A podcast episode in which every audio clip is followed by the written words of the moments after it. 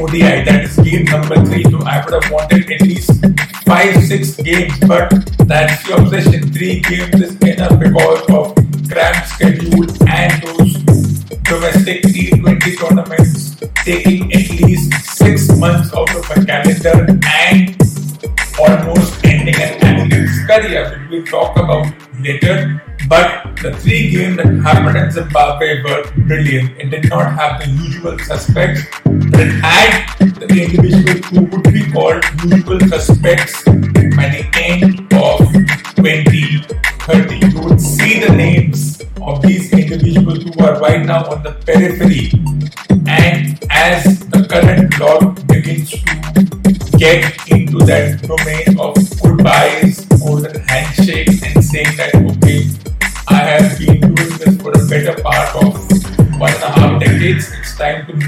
and pass the baton to the others. But the discussion around that will get complex. But let's discuss ODI Game 3. India scored 8 for 289, which in the era of teams scoring over 350 and close 400 may have looked a juvenile score and not an exactly good score. But you cannot score 500 in every game and 500 in every game is also a pipe dream and it doesn't happen. So let's not even go there. 289 for 8, perfect score in this scenario. It doesn't mean that just because you have scored 290 and just under 6 runs per over to win the match, it will be easy. Whether it's in Zimbabwe, New Zealand, Australia, these games can be more exciting than a game where a team scores 200, the other one scores 100, and there's a vast difference between the two teams in terms of resources. Let's not get into the resources, is debate. Let's discuss this game. It was a boxing match with each side producing punches and counter punches. So every time it looked like Zimbabwe were in a situation where they would not win, their batters came up with the counter punches. Every time it looked like India were falling short or not bowling the way they should, the Indian bowlers came up with the counter punches and eliminated the batters. So this thing went on and on till the last over. And in the end, it was more about the nervousness and a bit of inexperience that cost Zimbabwe the match. At the end of the day, they lost 3 0. But you can say they have a lot to take from this particular tournament and a lot of things can happen. So let's be happy about that. But this series and the West Indies series is an answer to those who question in ODI format, including an elite commentator who's losing that status because he's spending too much time with the discards and rejects, and his mind is twisting and turning into being a very negative individual and thinking all kinds of nonsense and not focusing on what he has been doing over the past three decades go back to it. But those who question the ODI format, see among all the neurotic debate that is happening, can shut their gob and cut and tackle on this. And this means that with the 2023 World Cup just over 16 months away, it opens option that is pool of 20 backups around pool of 20 regulars.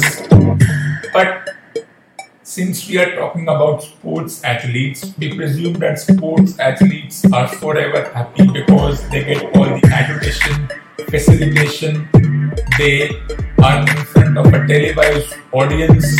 But do you know that even sports athletes have a fear? They have a fear of the bully. And what can this bully be?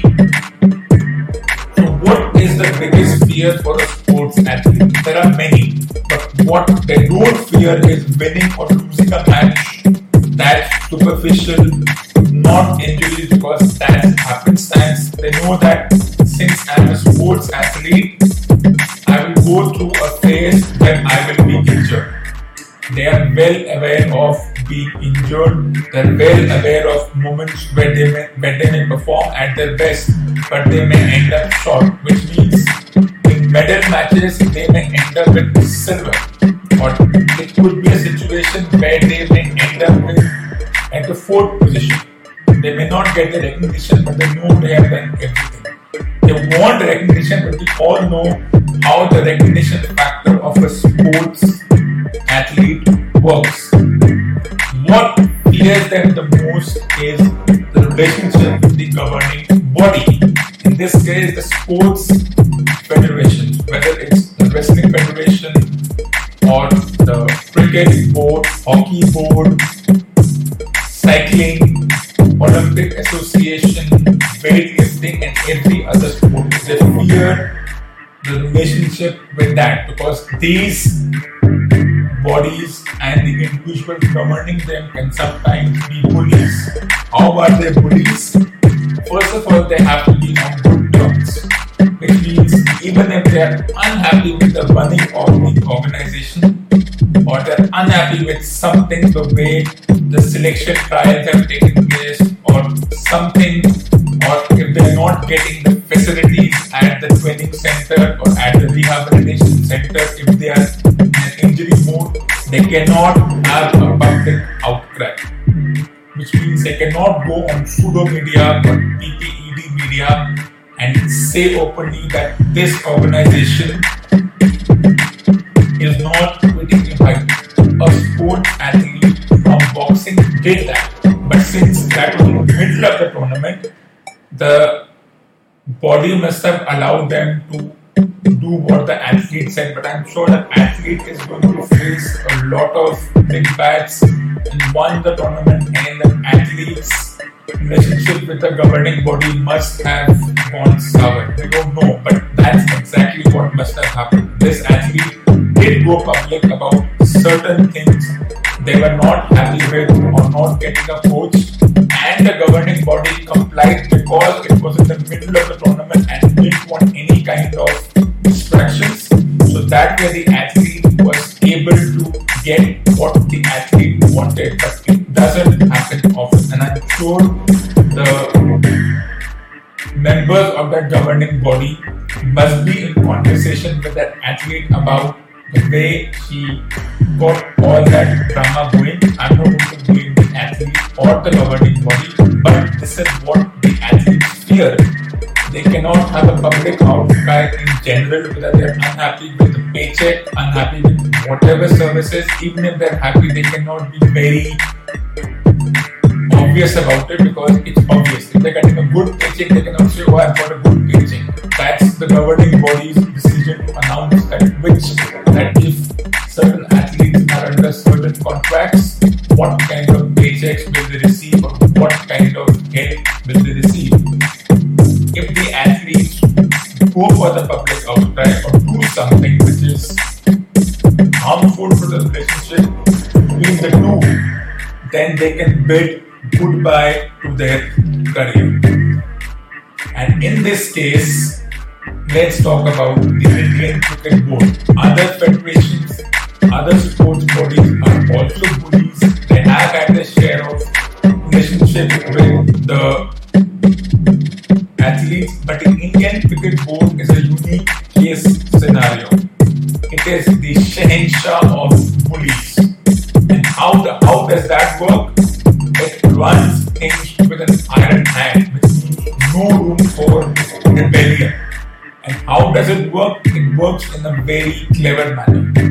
It has a very interesting relationship with its employees or sports athletes or the cricketers. The players and the employees are overindulged and spoon fed. Once that happens, no athlete will ever complain. And in return, they want complete and unwavering loyalty, obedience, and allegiance. Means at no point can they say, I'm unhappy with the Indian Cricket Board for any reason because the Indian Cricket Board will say we are overindulging you, we are spoon feeding you, we are taking care of your every need like an overindulging parent does. And let's understand one more thing. Sports athletes do not represent, the country directly. they are representatives of the governing bodies and not the country. When you look at the jersey of any of these organizations, any of these sports athletes, they have the logo of that organization at one corner, couple of sponsors, and of course the name of the country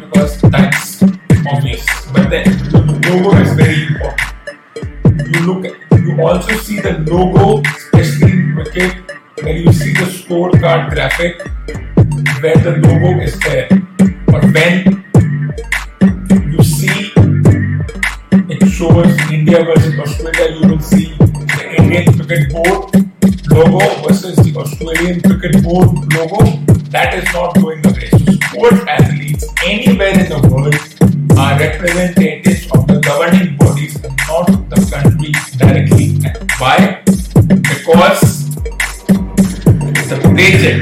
comes from the governing body. These governing body arrange lodging, accommodation, jerseys, coaches, so they do everything for the sports athlete they are expected to do. So yes, that's why they expect complete, unwavering loyalty, obedience, and allegiance because they would say we are doing so much for you. Can you not us for that by not going public with your issues? If you have issues, you can come to us in private and we have a solution to it. And that's the expectation, and that's what the bully is.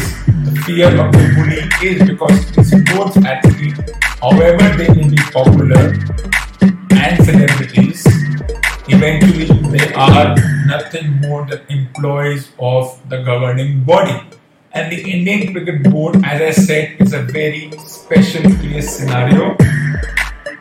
It has an ego. It prevents the Indian players to participate in the rival T20 domestic tournaments. It has a vice-like grip on this. It will not allow any of these players to play in any of the rival tournaments. They don't want to split the importance that the Indian T20 domestic World Cup has gained. It will want for the players to play here, but Indian players not to play as overseas players in other tournaments, and they have been doing this for a better part of 15 years. It has a vice-like grip on this situation, and it's not going to let go. And that's something we have to understand. And that's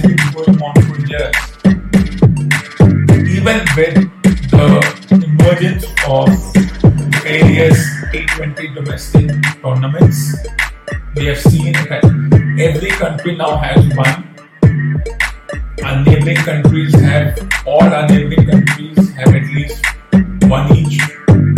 Then the Middle East, UAE is going to start. Australia's tournament is successful. A lot of people say that the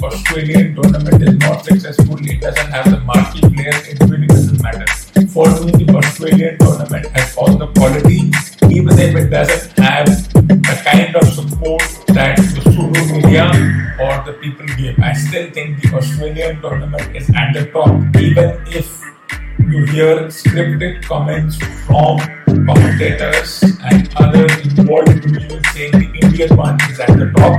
Well, I'm not going to say that even if me a paycheck, unlimited zero, I've seen the Australian one, I've seen the Indian one, I've seen the one of a neighboring country. The one of a neighboring country is poorly organized, so let's not even go there.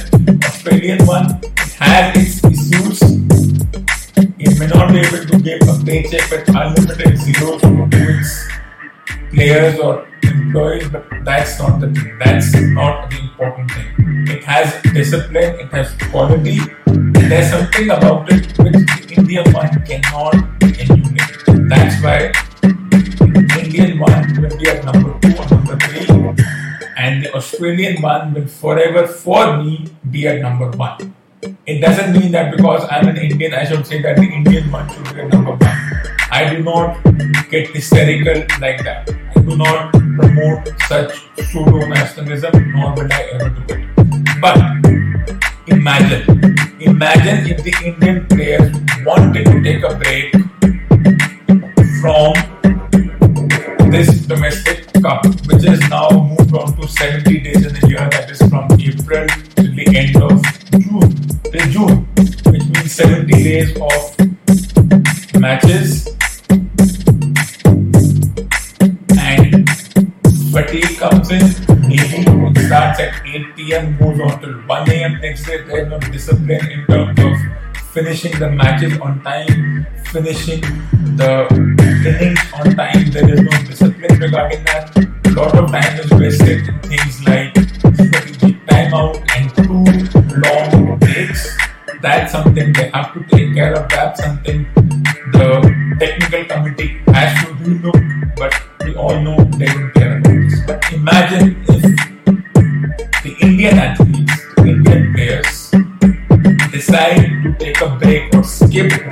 tournament. It will lead to controversies which will be bigger than the biggest controversies we've ever seen. Will be a controversy if any of these players, if they are not injured or unwell, say, I want to skip this tournament. This is not going to happen. But let's look at this in a hypothetical scenario that if this happens, what will happen further? First of all, it won't be acceptable by the governing body that, that is Indian Cricket Board will be unhappy. The managers of these teams will be unhappy. I do not endorse the team franchisee, so I won't use the term. The managers of these domestic teams will be unhappy. The fanatics will be unhappy that I came and bought tickets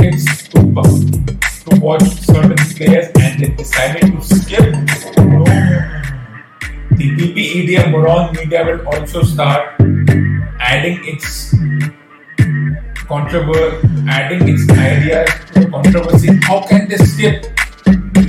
How can they skip a 70 day tournament? They cannot skip, or whatever reason they come up with, which is not important right now, but it will lead to things it will lead to controversies, which will be an unnecessary controversy, but it will be there. The managers of these teams are apathetic. Even in the World Cup, they started in a week or two, which happened with the 50 or World Cup three years ago. With a week or two for the domestic tournament to end the players are fatigued. They know they have to represent their country and they want a break from a couple of matches. These managers will be indifferent. They will say, I don't care if the World Cup starts tomorrow and you have the destination. You will play all the 14, 15 matches of this tournament unless it's a really bad situation and you cannot play. But if you're saying that you skip the tournament, skip the skip a game on account of a World Cup, you don't care about the World Cup. You care about this tournament and you care about the moolah and the investment coming from it. So you cannot skip the tournament. They believe they have paid a huge amount, they have the right to cash in, they have the right to exploit these athletes. See, that's the biggest dilemma. You cannot skip and that's something that really bothers me. 50 or World Cup was managed because you had a committee of arrogance who coaxed the tournament organizers to give at least a 15 day break between when the tournament ended and when the World Cup started. The committee of arrogance was able to help the athletes, but if this committee of arrogance was not there, this 15 day break wouldn't have been there that's something that needs to be seen. Luckily, there is no World Cup which is clashing with this tournament.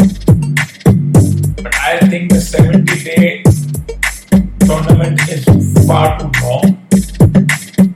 And one day there will be a situation where it's going to on for the entire year. That's how greedy both the sides are the managers, the team, the governing bodies, and the players are mindless victims of this. They have to play the games. 20 games a year, 25 games a year, it may become that way. You never know. And that's the thing that needs to be taken care of, or there will be trouble. Even if the player is limping on one leg and is not clear to compete, these managers will push the players beyond the limit. And what other fear the athletes have. Sports athlete will always fear this. What will happen post retirement? They're all alone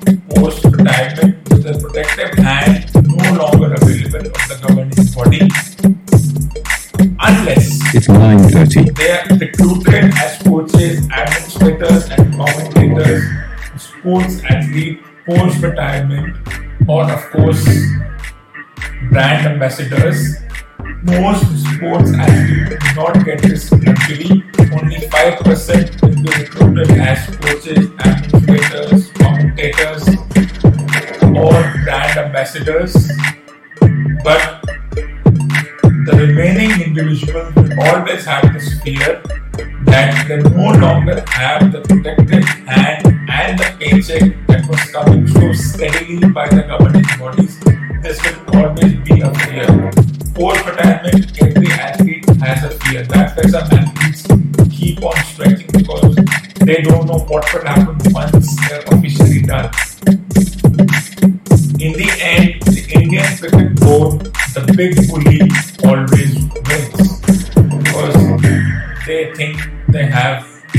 treasury to throw money at the athletes. They can treat these athletes any way they want. They expect complete, unwavering loyalty and allegiance, and they want the athletes not to have public outcry over any issue, and they expect the athletes to play the Indian T20 domestic World Cup and not miss a single game